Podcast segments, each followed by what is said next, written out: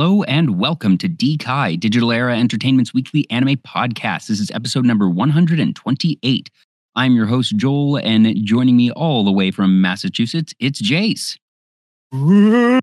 It's spooky month. I mean, we're halfway through spooky month, but yes, this is Yeah. true. Uh, we're getting a bit of a late start to spooky month because, you, as always, you have the start of the fall anime season at the start of October. Yep. So we've been a bit preoccupied with things, but now we're actually going to start getting into spooky things.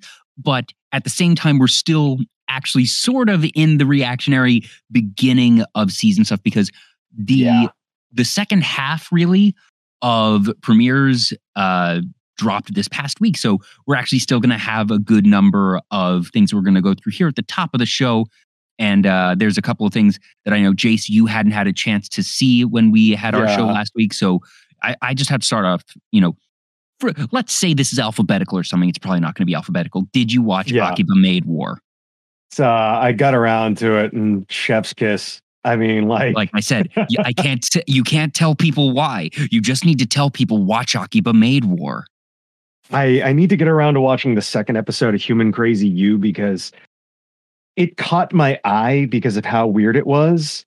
Um, and by God, the concept is so weird that if I explained it, it would kind of be a spoiler of the first episode because the first episode is literally kind of explaining the setup for it. It is so freaking bizarre that it is like on par with that Akiba Maid War, where you just go, just watch it. Just watch it. You'll either like it or not. But Akiba Maid War is one of those where it's like, pretty sure you'll like it. Human Crazy Yeah. You, not so much. It's it's like a I have not watched Human like Crazy You because I'm still like at. I, I've lost track. I think I'm at 14 shows because I haven't seen Bleach yet. I heard that Yep. Bleach Thousand Year Blood War had a phenomenal premiere. I Um, heard it was great, but I also heard like if you haven't been into Bleach before, it does not hold your hand and get you back into it. And I'm like, Yeah, it well, sounds like I didn't follow the entire. I didn't uh, follow the entire series. I I know maybe like roughly the first third of it, thanks to a uh, thanks to a PS3 game I played back in the day. but that's about it. Um, Yeah. I haven't watched it mostly as a function of I don't have Hulu, yeah, same here. I'm not sure if I'm going to follow if I'm going to get Hulu just for that. For it's one the type show, of thing of yeah. you know, I just can't justify it. Frankly, that uh, I maybe what I'll do is near the end of it that I'll do the 30 day free trial and that I'll binge you know 50 episodes or something, however many it is in 30 days. That's a reasonable watch. I could do that Yeah, um, but I'm not likely to keep up with it weekly just because I don't have Hulu at this point in time. But if you have This- Hulu, I've heard good things. So, you know, Yeah. uh, I'm happy for the Bleach fans. I'm very happy for the Bleach fans. Uh, this season has a lot of shows that just kind Yeah. of lock you in with a. You just need to like. We got to keep a made war, and then of course debuting this week, Chainsaw Man. Yes, I saw Oh that one last night. God. And Chainsaw Man. This is I a- love it. this is a bloody show. This is a Yep. violent show. If you do not Yep. like blood and violence, do not watch this show. If I you mean, are a name like Chainsaw won't even- Man should Yeah, kind of clue you in a little And- bit, especially if you see the main character. It's not even. It's very bloody. There is a lot of Yeah. red ink going around, but it's also not grotesque. It's not the type of thing that you look at and say, "Oh, that is stomach churning." We're still it's very still much a in the- Shonen Jump property. Yeah, and it's not like Hellsing, you know, it's not seinen. So you're not going to get gross out or anything like that, Mhm. but you're still going to see a lot of red. exactly. Yes, I was going to say that this is something that a really the word is. It's not grotesque. This is something that you're not going to watch and have your stomach churn. This is still very safely in that PG 13 range of what is being shown. So don't worry about it being that level of gore. But I know Yeah. some folks just don't care for blood in general. And if you don't care for blood, you're not going to care for Chainsaw Man. But I think everyone else is going to care for Chainsaw Man. That, yes, it is a good first episode hook. Um, I'm very excited to see where it goes because basically, as most first episodes are, that it's the setup, it's the pilot. I we're very clearly being shown that all right, they're about to be they're about to be led into a whole new world and that there's going to be a lot of stuff happening in these next couple episodes. But you know, just from the basis of it all, I am very much on board. I'm excited to see what all the hype is about and why, you know, from this first episode, I wouldn't necessarily look at this and say, oh, this is obviously the next big thing. But the first episode was very strong, and knowing just the accolades that so Yeah. many people have for this show, I look at this first episode and I can see, yes, I can see how this could very easily become something that has earned all this acclamation. I look forward to seeing, you know, the payoff and the buildup of why it has what it has. Um, yeah. eh, Is I it just me? Other Oh, other locks, uh, I'd say Raven, uh, the Raven consort, Raven in the Inner yeah, Raven Consort episode two Oh, paid off man. even better. Um, Yeah. Very happy to see where that one's gone. AQ Shonen Eternal Boys is, Mhm. I guess, off the list because it hasn't Hmm. been licensed. You know, Futoku no Guild, an episode happened to fall off a truck and I watched it and I can see why it wasn't licensed. Nobody Ah. wanted to go through an interspecies reviewers type of controversy again because There. the fan service is through the roof. There's a censored and uncensored version of it. Uncensored just gives you nips. That's all it does. Um, there's nothing hentai about it other than nipples. Oh my god, it's something all humans have, but it's anime. Therefore, Yep. The, that, And, uh, uh, the, the classic line that you have from Tumblr, uh, yeah, from Tumblr, female presenting nipples. Sigh. Uh, Yeah, Villainess, um, but Tame the Final Boss, still good. I'm in. That's Yeah, definitely a lot for me. Um, uh, Pop Team Epic is something I'm going to go back to later. Um, it's not something I need to keep up with week to week. Um, management of a novice alchemist is nice, cute slice of life. It is setting itself up right now to firmly be outside the top 10 and outside of the honorable mentions, but it's still light and fluffy enough that I will tune in each week and be just delighted for the 22 minutes that I spend with it. Uh, Stronger by Farming. Uh, I dropped it onto my maybe, uh, you know, try to watch it later type of thing. Uh, maybe it's one of those things that uh, after, you know, a few episodes have aired, maybe it feels good watching a few episodes back to back type of show uh, versus, you know, watching it week to week. Because Mm. there are some shows that do that. I mean, like I said in the past with Futo PI, which I'm not ready for it to end this Sunday uh, at the time of this recording. Like, I am not ready. Um, but I am glad that there's enough content that in the rare case that they decide to do a second season, this first season only covered uh, four volumes of manga, and there are currently 13 volumes out, which means they have enough material for at least two more seasons uh, Speaking at of the time of the recording. I did see a notification on my anime list that Mobile Suit Gundam The Witch from Mercury is actually slated for two seasons, two 25 Yeah. episode seasons for a total of 50 episodes. Very much like, hmm, Code Geass. And there's Oh, your man, you- reference. You beat me to the reference because I had one for later on in the show. ah, don't worry, you can do it anyways. Whoever said it could only Yeah. be one per show? Uh, More take two shots, you know, in case we don't have one next week. yeah uh, more than a married couple but not lovers um that's the one with the you know uh the couples practice. yeah, thing. yeah. i watched the first episode it was okay i love the visual style it's very pretty Hmm. very colorful there is definitely some fan service in this one Yeah. and course. i did you watch this one jace Uh, it wasn't on my on my main watch list Mhm.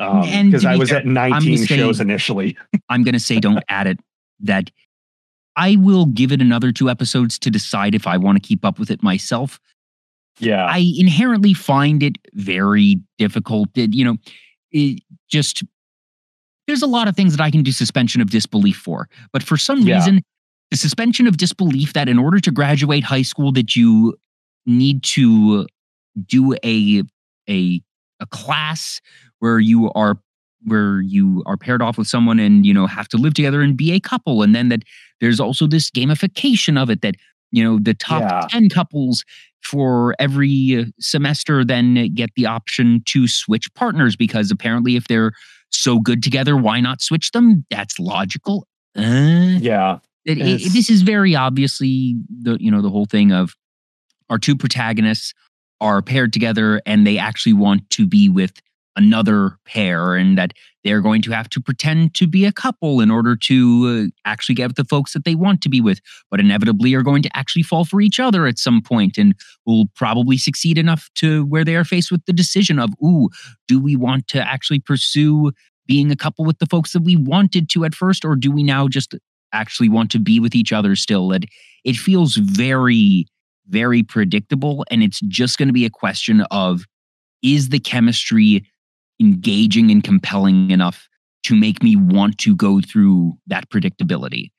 And right now it's sort of straddling that line that it wasn't a bad show it wasn't a a bad premiere. If you like your rom-coms and uh, don't have anything already queued up you could do worse than this but at the Yeah. same time like we've said we have a lot this season and, and, a lot of shows going to- have rom-com elements to them to a mm-hmm. degree like villainous tames the final boss yeah i haven't gotten around to watching love flops yet and i know that that's in that rom-com genre as well Yeah, I haven't seen so- Love Pops either. I'm gonna have to look at that because I gotta, like I, gotta check that out. And Bibliophile Princess will have those undertones of a romance story on top of it all. Did you see episode two yet?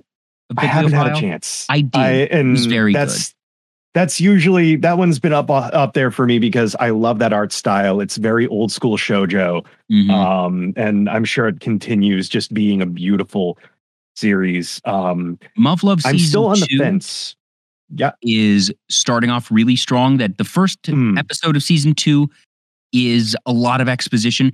Episode two of season two is very good, and from something happens in episode Hmm. two, and I've seen from comments and heard from folks that in actuality, the end of episode of season two, episode two is actually the end of the true prologue, really. That now we're Hmm. really getting into it, and I'm excited to see where it goes from here. So, uh, you know, Muv-Luv, if you saw season one, definitely get into season two. Um, we already said Raven. I have not gone back to reincarnated Um, as a sword. my master Family has no tail. two. My master has no tail is something I'll probably return to and watch, you know, several episodes at a time or something, just because. Again, I'm watching so many shows, and while I like it because I love Japanese culture, I love history, um, and I always love learning more about an art form like uh, rakugo. I just cannot fit it in with everything. Um, you you were saying uh, Spy Family, yeah, Spy Family continues to be great. My Hero season six continues to be great. Um, Eminence Um, and Shadow, episode two. Yeah, I'm in. That this is it's queuing itself up to be another power fantasy with potential cerebral things, and that's what I'm really hoping. But it could just be a power fantasy. But at the same time, you know, I very much established myself as I enjoy me usually one one good power fantasy per season. And I have also established myself as someone saying, while I do enjoy me a good power fantasy, I'm not just going to watch any old power fantasy that I have, you know, spoken the praises many times over of Yeah. Overlord and reincarnated as a slime. But I just, I took a sword to reincarnate it as a sword last week, and I stand by that. And I look at Eminence Yeah. Shadow and saying, this is a satisfying power fantasy so far. I am in for more. Uh, I'd say as far as power thin, fantasy but I'm goes- optimistic. Yeah, I'd say as far as power fantasy goes, I am very much in on Beast Tamer. Um, it is. I mean, there's obviously going to be some ecchi to it because it's going to be a guy surrounded by female, uh, you know, basically monster girls. You know, there's there's going to be a dragonoid one. There's going to be, you know, so I mean, there's there's that aspect to it, but the relationship between uh Rein Shroud and uh I'm blinking out on her name right now. I know it starts with a K. Is so freaking wholesome. And it's just like she is so freaking cute. I I I'm in on Beast Tamer.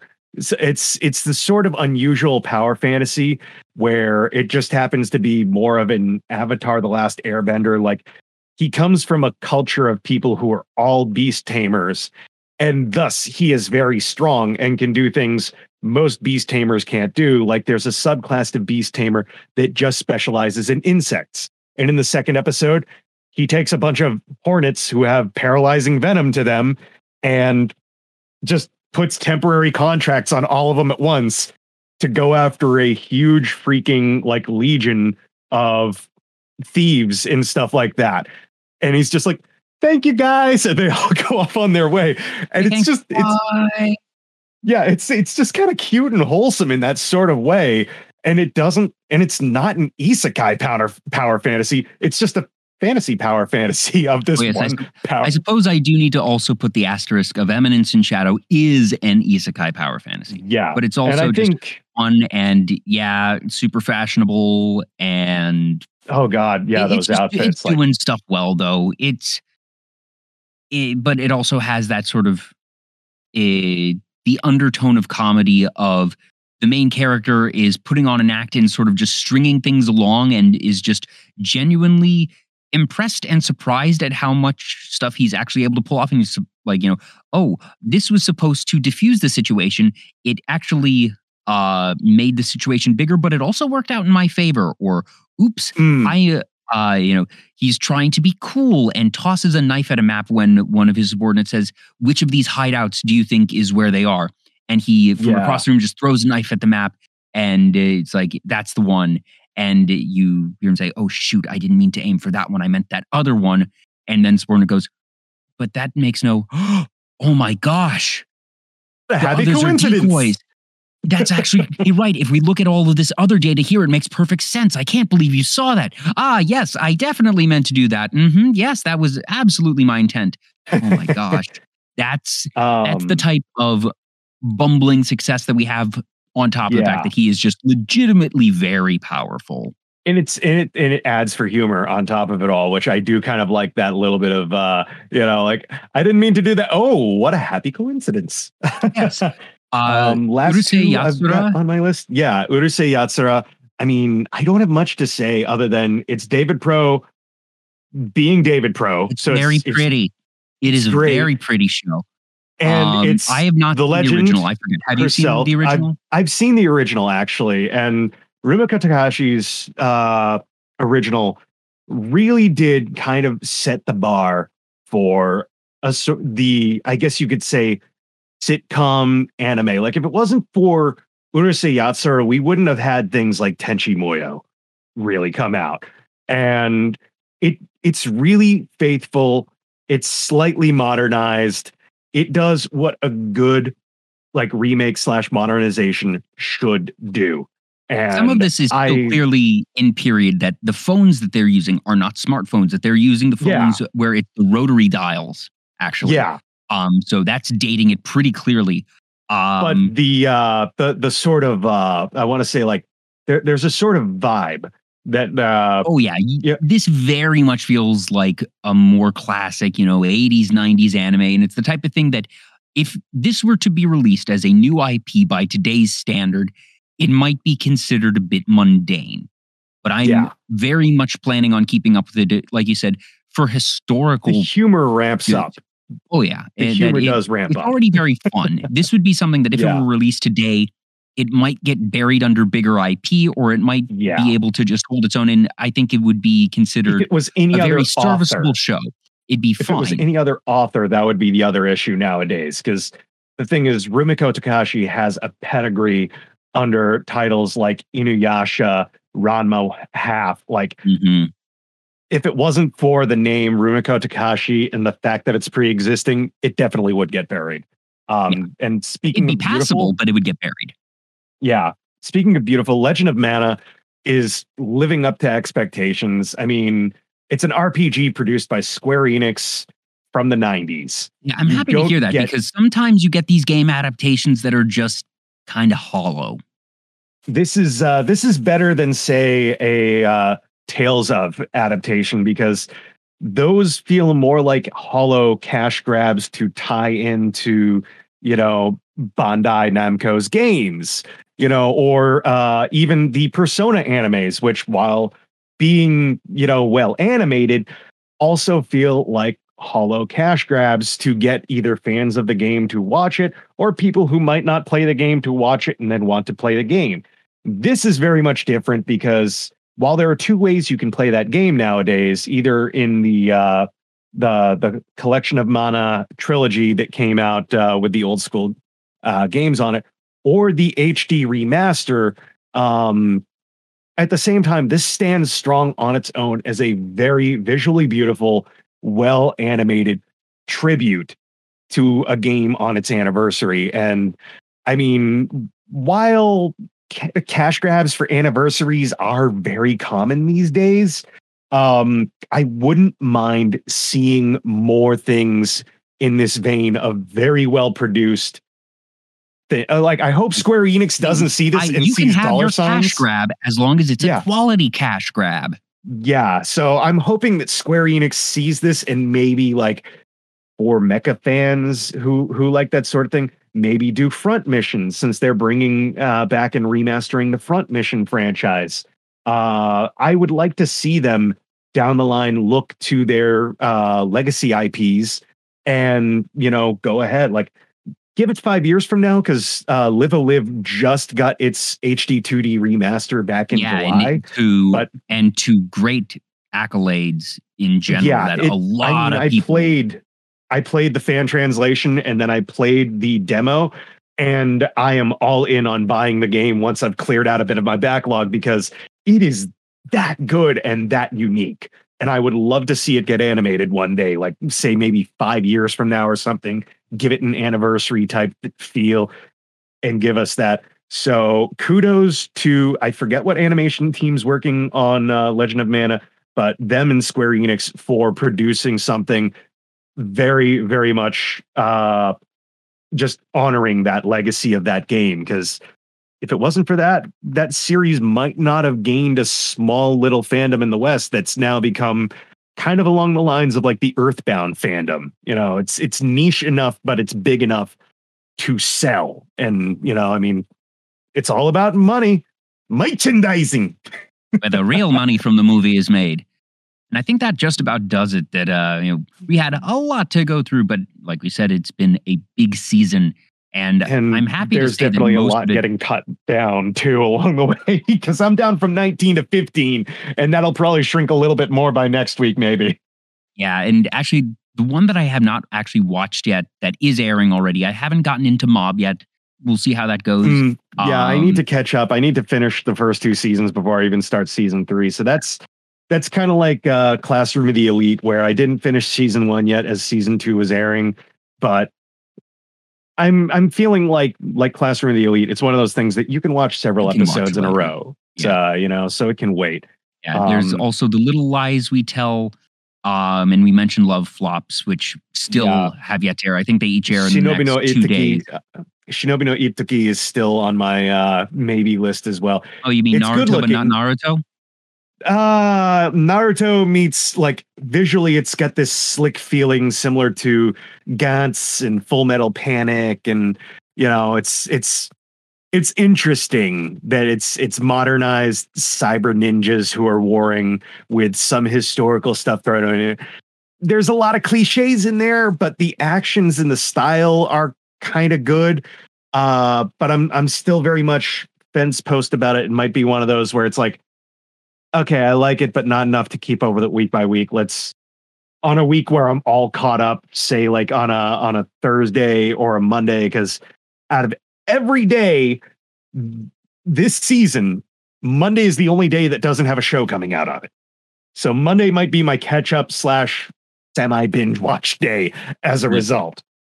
Nice. Uh, Well, but that leads us to, our uh, main topic of the day. That, as we mentioned, amidst all the wonderful new anime, it's also spooky season, and we're yes halfway through the month, getting into our actual spooky content. But we wanted to take today to talk about some vampires, some good old vampires, because uh, we're probably gonna be spending the next couple of weeks doing some spooky ones. I think we're eyeing zombies for next week, uh, but for vampires that obviously vampires are a huge pop culture trope in general. This is not something that is unique to anime and manga by a long shot. If anything, it could be, well, it would be accurate to say that this is one of uh, Western culture's more prominent influences on Eastern culture. That yes, there are definitely instances in Japanese and Chinese folklore that have, a, have what their would own, effectively uh, be vampires that uh, So, uh, uh, China has the uh, jiangshi or uh, hopping corpses.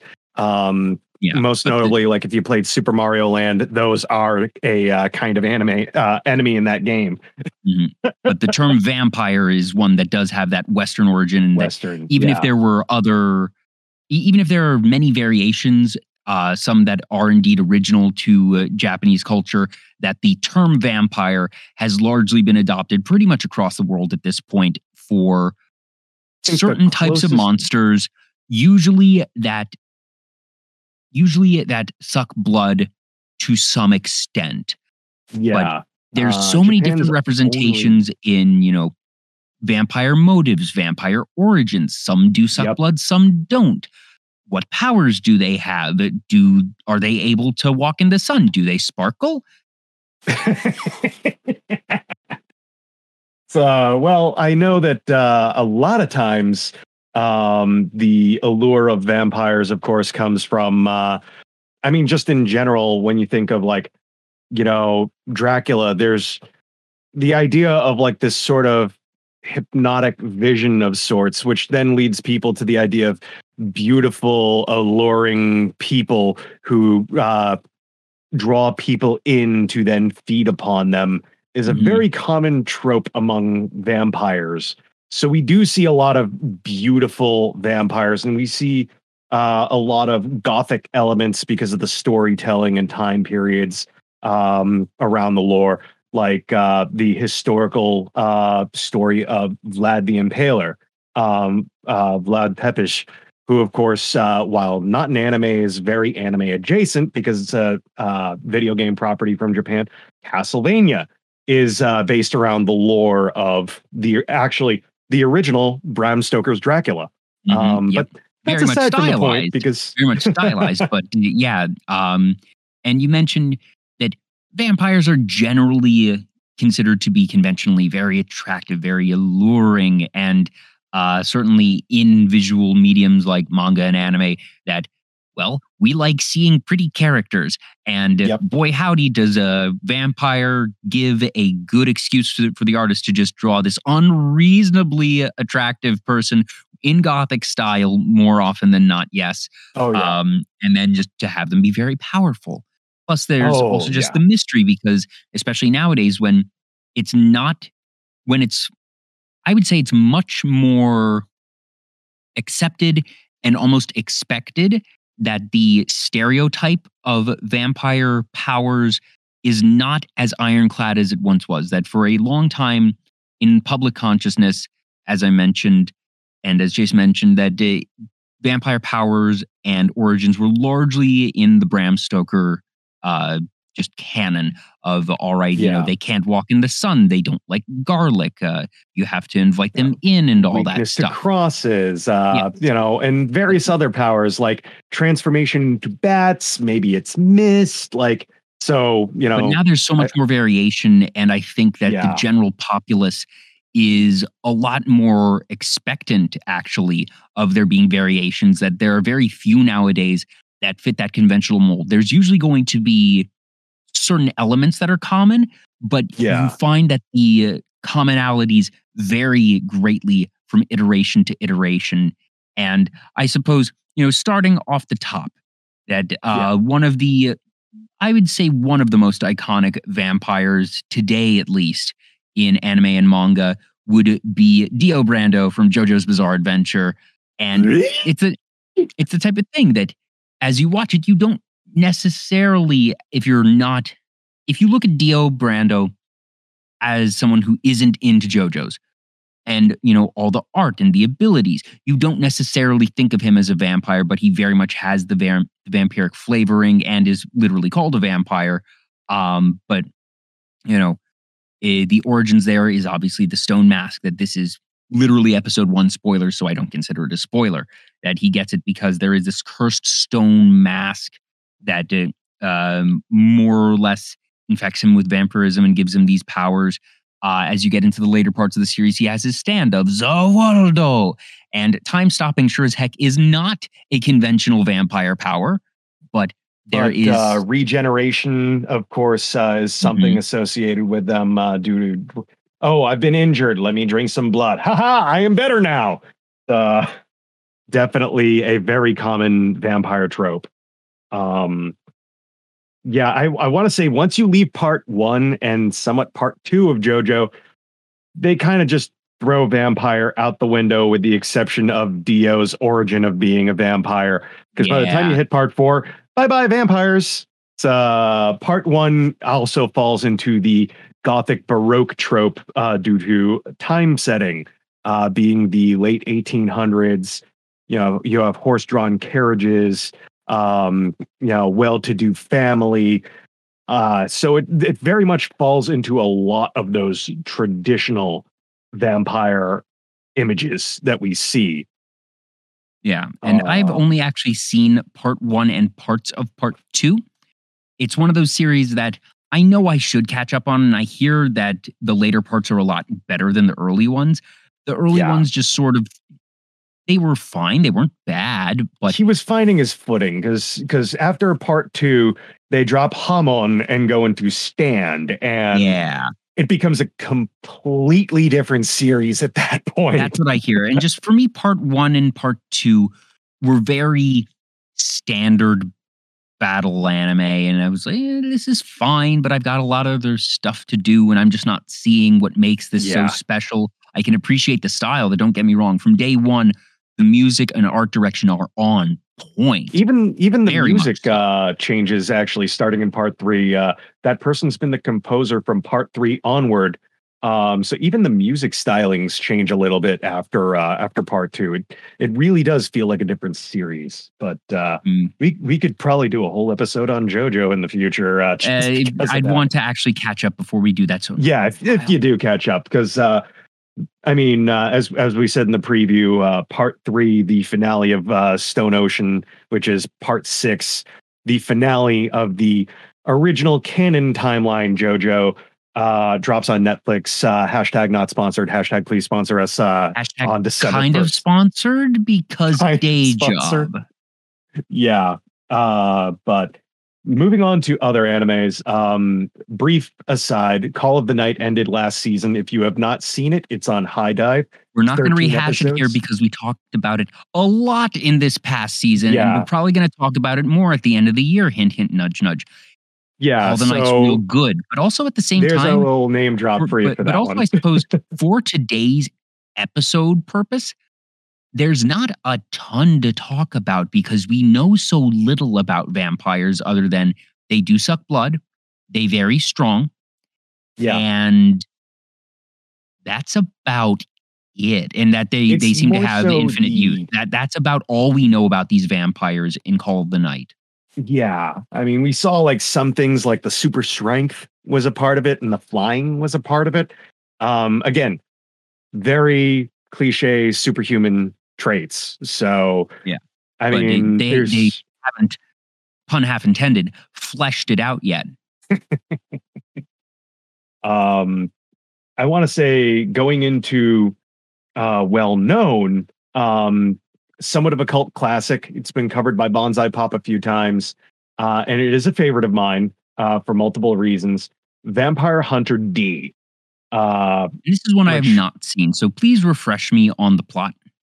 Okay, so it has been turned into a seinen manga, um, but it originated mostly, and and even though it's a manga, it's it's mostly more of a novel series between Hideyuki Kikuchi and illustrator Yoshitaka Amano, who's famous, of course, for uh, the Final Fantasy illustrations.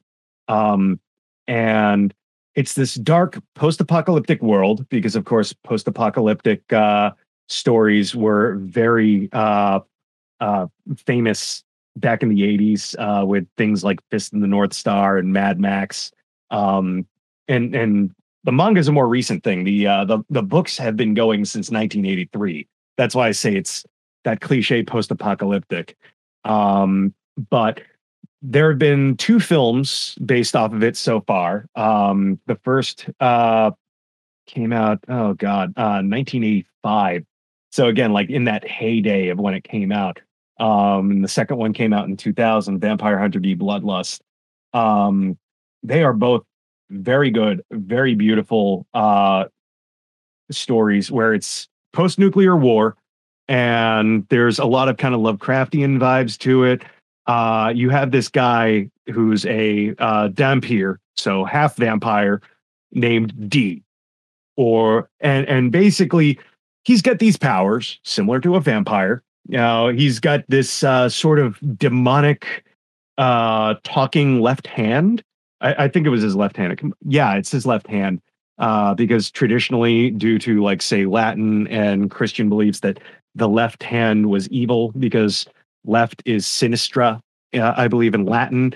So he's got this talking homunculus hand that uh, that kind of is his sidekick through it, and the people who run the world in this post-apocalyptic world are vampires, and so he goes out, he hunts them, he fights injustices, and he tries to save humans along the way in this sort of traveling Mad Max Fist of the North style type way. Um, and yeah, it's only been featured in two movies, and that's what I've seen. I've always wanted to read the novels, just haven't gotten around to getting them, unfortunately. Um, might get them digitally eventually, uh, because there's no audiobook version as far as I'm aware. But it is uh, considered basically a modern day classic. I would say Bloodlust is the better of the two um, because the first one ran into some financial issues, so it didn't quite come out the way they wanted it to. Um, there is word of apparently an animated series that's supposed to be done, although it was put on hold because of the uh, uh, the Rona, unfortunately. Uh, they announced it back in 2015. So after seven years of production hell, I'm really wor- worried that it's not going to be a thing. Mm, um, yeah, at that point, that does start feeling a little bit iffy. But I, I will say that Vampire Hunter D is very much a stylistic classic. That if you want a good taste of uh, you know something 80s, or for that matter, just a good you know story to watch around Halloween, check or out. Or if Vampire you're looking Hunter for a D. good digital era entertainment pun. that also works actually. Uh, yeah, I would say uh, Vampire Hunter D is something worth watching. But if you're looking for something more light and fluffy, now that we've talked about something dark and gritty in 80s, um, we got shorts uh, that were produced by legendary anime production company Gonzo, uh, Nyanpire, the gothic world of Nyanpire. Their shorts. Appreciate the term Nyanpire. Uh, I, I, refer to my uh, my cat Frodo as one because he's black cat with uh, fangs. But uh, yeah, it's this just cute little story about a vampire cat, a small black cat reborn as a vampire with a human owner, loves blood but also eats red foods like ketchup and blood orange juice. So it's a very much a slice of life, cutesy little thing. Uh, you know, in in a Sanrio vein, and uh, continuing with vampires and cats uh, there was also um, God, I want to say, was it was it? Uh, Do you remember the book Bunnicula? Did you ever read yes, the book? Actually, I I remember it from a TV series that was actually produced on Cartoon Network by Maxwell Atoms, the guy behind the Grim Adventures of Billy and Mandy. So I know of Bunnicula. I don't remember the book, but I've seen the cartoon. I read the book so long ago, I can't remember the specifics. It might have been one of the books that I BS'd in school. I just remember the basic concept of rabbit that uses that sucks juice out of carrots and vegetables. Yeah. And so it's like a vampire because all of the uh vegetables end up as withered husks, but you know, it's just a bunny. That's that's very much the kid friendly version of vampires where it's oh no, I just drink the color red. Um, but it's it, I I do appreciate a good uh, thing like that. There was also uh, Duckula back uh, in the late '80s, early '90s. Duckula? That short-lived. Uh, Pardon me. Duckula. Ducks don't have teeth. that might have what been the- part of the joke. I don't know. It was an animated series back in the '90s. Uh, Count Duckula or Duckula or something like that. Uh, I do remember it just being it, it was a Daffy Duck looking type duck with the cliche like you know hairstyle and and cape and the fangs. It was very. Uh, it's it's actually in our uh, our note passing uh, picture of it. Yes, uh, it, it very much a product of its time. It is weird, but uh, for more light and fluffy vampireness, uh, check out Tsukuyomi Moon Phase. Um, something I couldn't finish because it was so sugary sweet. And Marissa is a fan of the sugary sweet. She went after it right away. And it falls in line with mentioning Nyanpire because the main character loves cats and she's a vampire who dresses in all white gothic Lolita with white cat ears. mm. um, and it's very much about this sort of friendship between a vampire and a human. Uh, a photographer who's in Germany who happens to meet this young girl in a castle. And it's like, surprise, I'm a vampire. Sucks his blood, turns him into a slave. Comedy happens. Uh, the, the main character had me going, Ooh, I like it. Gothic Lolita, cat ears, cute. But the minute that opening theme song hit with the bright pink backgrounds and this odd, like weird poppy music with this girl in a super cute voice going, and I was just like, I can't, I can't handle this. The imagery made me think, okay, this is going to be, you know, kind of cute, but kind of got. No, it is very much light, fluffy, cute. You know, there's romance. There is a lot of comedy to it. I could not, I couldn't make it through it. She loved it. I couldn't make it through it. But there's your light and fluffy uh, vampire. You want something that's uh, not light and fluffy that I never saw, but I have a a funny story with. Did you ever hmm. see Blood-C? Yes, I I didn't finish it because I was really kind of busy uh, at the time. I absolutely loved it just because I was a fan of the original uh, uh, franchise. It was based based off of Blood the Last Blood, Vampire. Oh yeah, Blood the Last Vampire. Um, yeah. So I had my internship at Funimation when this show was being worked on because this was yeah. uh, the manga ran in 2011 to 2012. The yeah. anime was released in 2012. Um, or sorry, the the anime was released in 2011 and was being uh, it, it, was actually being released by Funimation in 2012 because you know this is back in the day when you had to wait six to 12 months for oh, an yeah. anime to get a uh, stateside release, and that's if you were lucky. Yeah. But um, I was in the meeting for the original creative brief, which yeah. is when they uh, basically they start to concept and pitch all right how are we going to market this show how are we going to do the branding how are we going to be talking about it and everything that isn't the show itself because obviously they're not making the show they're just promoting it and yeah. i went into that meeting as someone who had no knowledge of Blood as a franchise.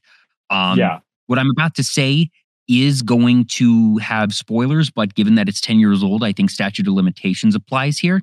Yeah. I, they explained the plot to me, and I said, So it's blood, but the Truman Show. and they actually really liked that. So uh, on the original creative brief, for Blood-C, I did contribute uh, Blood Plus meets the Truman Show um, because, as is revealed later in the series, it's not a one to one, obviously, but basically you have the yeah. scenario of the main character being observed and in in this not fabricated reality, but this staged scenario that they are not initially yeah. aware of. Um, I've seen some clips of it. It is incredibly violent. Like we're talking, we we spoke earlier today about Chainsaw Man being bloody. Yeah, Blood-C is a lot bloodier than Chainsaw Man. Good lord. It's also it's also though very beautiful for the character designs oh, yes. by Clamp. This, oh yeah, this and, is Clamp. They're doing good stuff because Clamp does a lot of good stuff. Clamp did Code Geass. There's your other reference. Boom, second reference. There's still one more reference to come too, actually. I'm so excited. uh, but yeah, Blood-C is is great. I loved the original Blood the Last Vampire. Um, I mean, that came out in 2000 and felt like an 80s anime. Um, I really freaking loved it. Um, The animation though would still stand up today in Blood-C. Yeah. Eh, like you said, Clamp, very good stuff. There are so many others that I want to briefly met, like want to mention, but I know that we could easily do a second episode like Well, next keep in mind, we started a little late today, so we're still True. we've got time. Yeah. Um, so I, I know, and I'm going to briefly just uh, brush over this. The romanticism behind vampires leads to a lot of fan art and fan service around beautiful men, you know, and we see it in America with Twilight. Uh, I mentioned it briefly with Vampire Hunter D, but a lot of it is marketed towards women. And as a result, we've had franchises like Diabolik Lovers, uh, which started off with an OVA and then like just actually, I think it started off with an, uh, a visual novel and then just started spinning off into everything. We're talking drama CDs, OVAs, whatever. If you could, if if you could make it, they would sell it. And I mean, I'm somewhat familiar with the franchise. I watch a little bit of it. Uh, it's your basic Otome setup. One girl, harem of guys. She was called to this mansion and everybody in there happens to be vampires and she's not and each one of these guys has some sort of over the top personality all of them kind of hinting around about wanting to drink her blood and you know you've got the tsundere guy you've got the overly you know i'm i i'm lusting for you guy like it's You it's actually very bring up a very interesting one. Um, so the concept of drinking someone's blood not being an assault, but being anything from an expression of love to lust. And Yeah. that actually does come into play in the case study of Vanitas.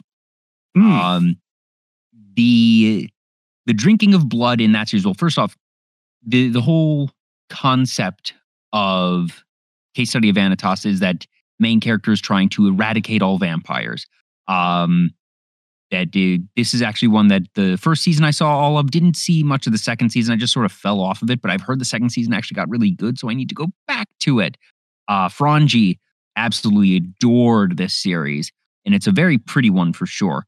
Um, but the the act of sucking someone else's blood, while it can be just a form of assault, it is more often than not uh, a act that has very sexual overtones in this Oh, series. yeah. And um, you know, at first that might sound like, ooh, that's kind of weird, but it's something that I will say they employ very tastefully and creatively. That it is something that it's very interesting. Just the expressions that characters make aren't lewd in this case. yeah. Uh, that it, it's not that type of thing, but it's very clear in the way that they do the framing of everything from just mood and yeah. the it's something that they do very well without words frankly because of how they show the expressions how they show the things that are said before and after the the act Hmm. uh, it's something that they use actually very effectively, in my opinion, for showing character relationships and sometimes growth, but also just showing frame of mind because there's a lot of different cases where you have, you know, someone who's sucking someone else's blood a bit more aggressively or a bit more sensually or just outright caringly. And it's really cool to see how they employ that because you know, it's generally seen as, oh dear, your blood is being sucked. That must be bad. Uh, and this is a one of those worlds where having your blood sucked does not mean that you are going to be transformed into a vampire. That uh, the mechanics behind becoming a vampire are a bit more complex in this one. Uh, Uh, but I'd it's say it's a it's a good series, and I would encourage someone to check out the case study in, of Vanitas. It's not going to be for Yeah. everyone, but I'd say that it's worth your time to at least see if it is for you. So I'm going to preface this one with uh, uh, preface this one with a bit of a trigger warning because of uh, uh, sexual content. Uh, just because it even shocked me, I didn't expect this to happen as part of it. Um, but this series, Valvrave the Liberator, it's uh, of my favorites. Valvrave. um, it's done by Sunrise, and uh, very much the same creative team, uh, so to speak, as the people because it was Sunrise who did Code Geass. Yes, yeah, no, I, the, I remember I watched this show because I was specifically referred to it of it's the folks that did Code Geass, and there's a lot of parallels to Code Geass. And to be fair, there is a non-zero number of parallels in this series. Oh this yeah, series, there, there's there's a fanon theory slash like almost canon hinted to that it's a sort of either far off future or even like alternate universe future to Code Geass.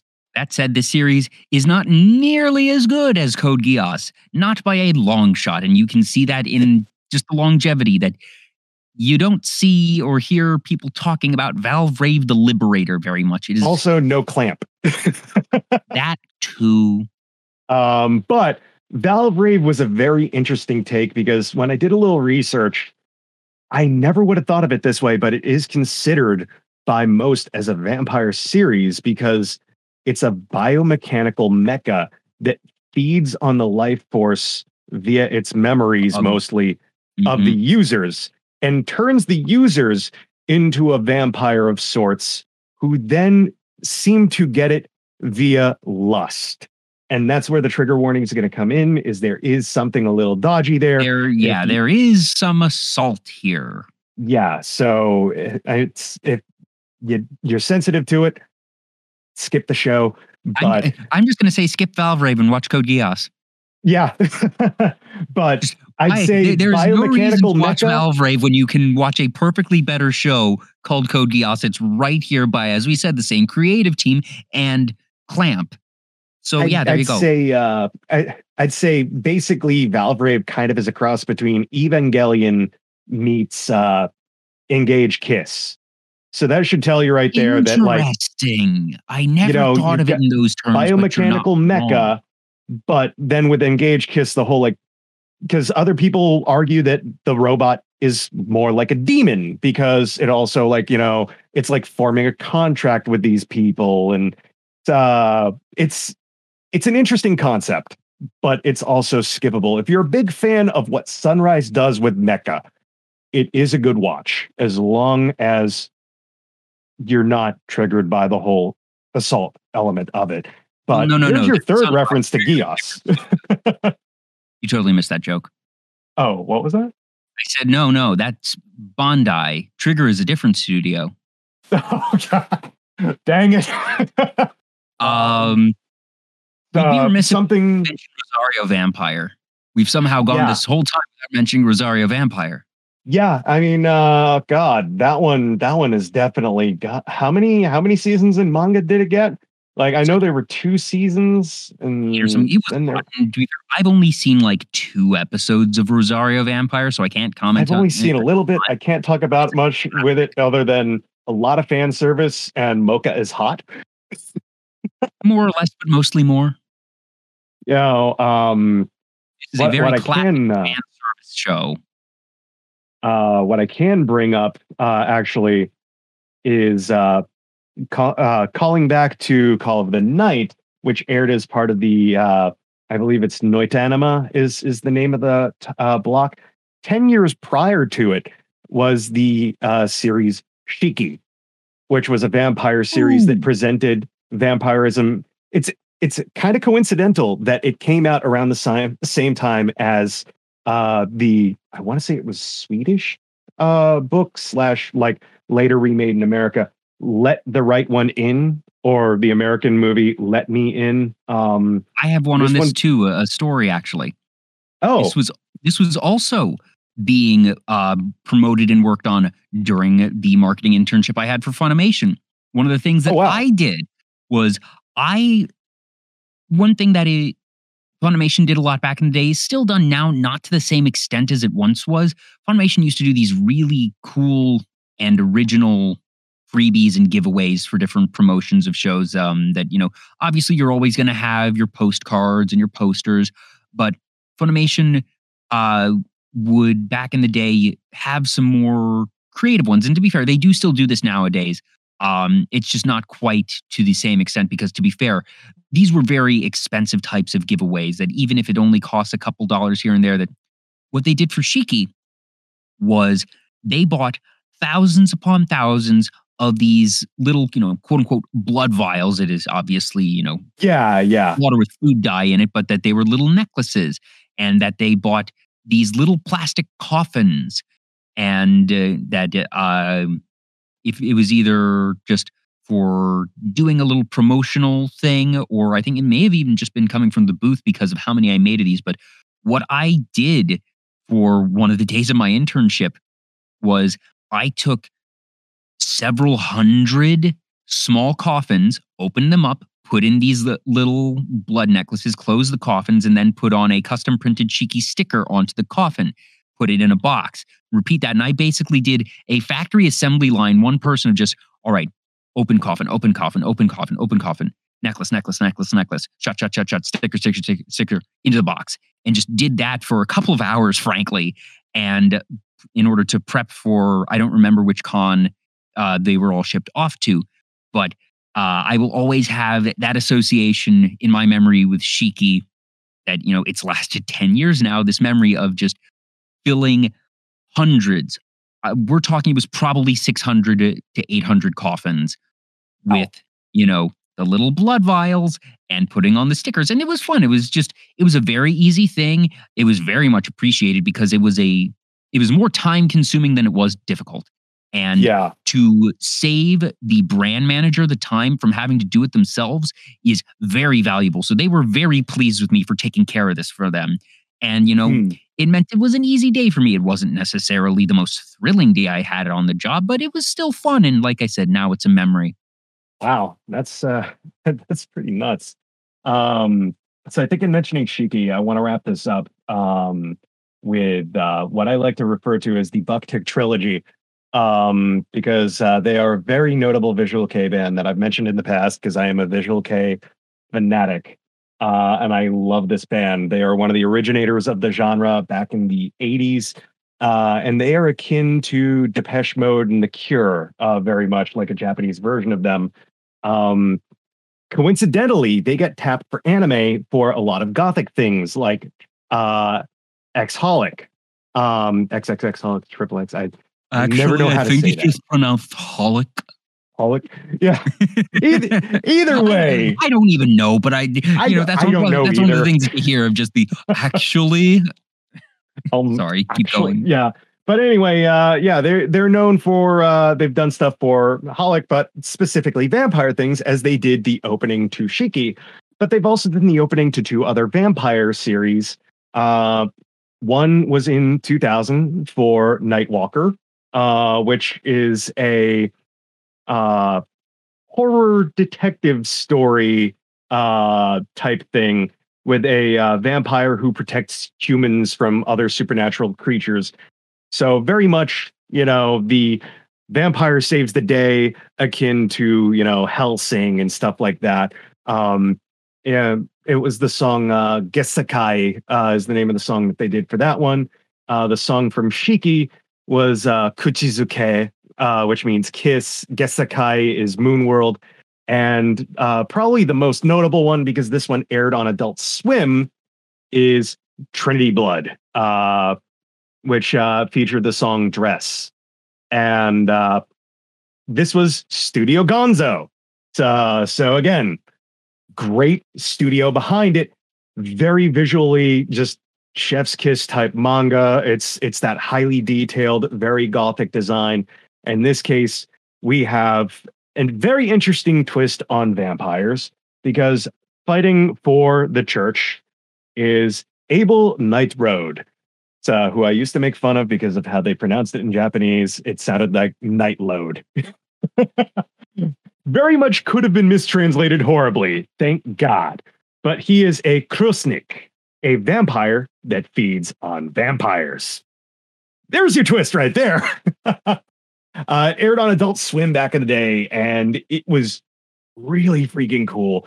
I just thought that like the the art style and everything. Uh, uh, our producer in the chat is saying like Blade Three. Yeah, it is. It is very much. I mean, I could say yes. Uh, Blade also did get an anime, but we talked about that back when we were talking about uh, Western properties that were turned into animes.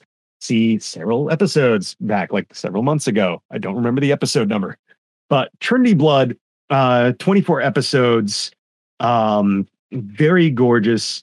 Um, another semi apocalyptic type thing. There's a level of uh, futurism, like almost almost kind of like a cross between cyber and steampunk to it, because both the uh, militant uh, militant vampires and the you know the Vatican use things like airships and missiles and computers and stuff like that. It's very dystopian.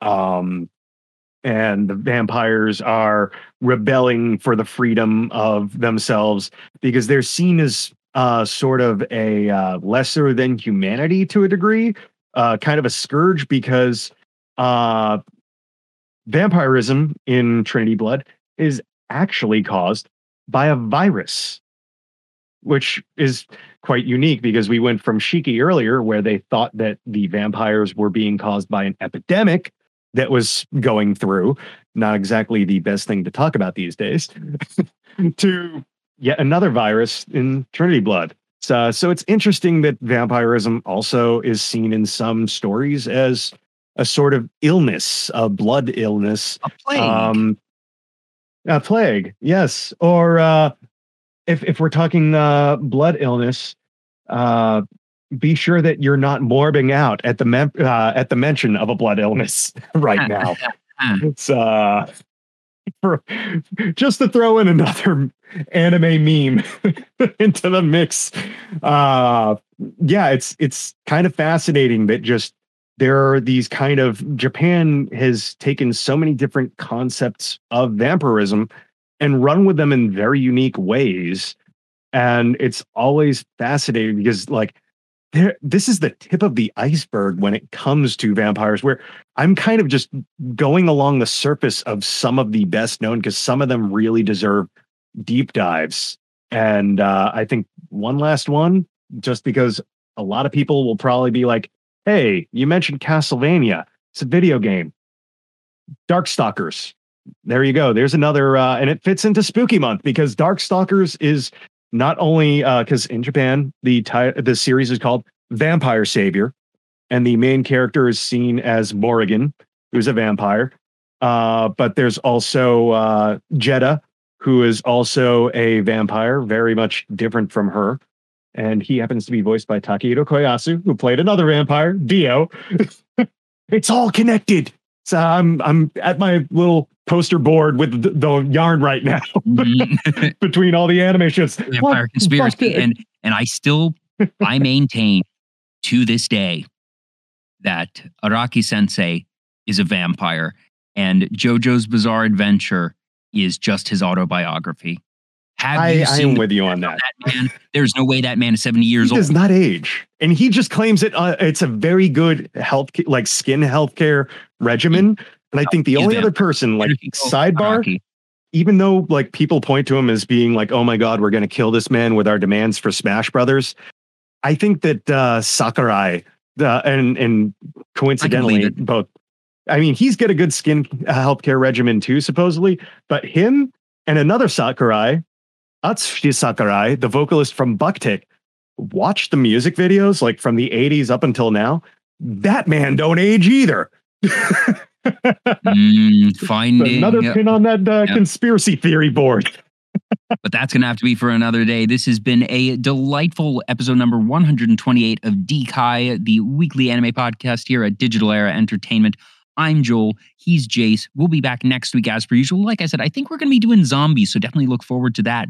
As always, be sure to like, comment, subscribe, follow, all that jazz here on Twitch, Twitter, Facebook, YouTube, TikTok, and Instagram. On YouTube, you can see the trailer for Kokoro Pro, our upcoming wrestling visual novel.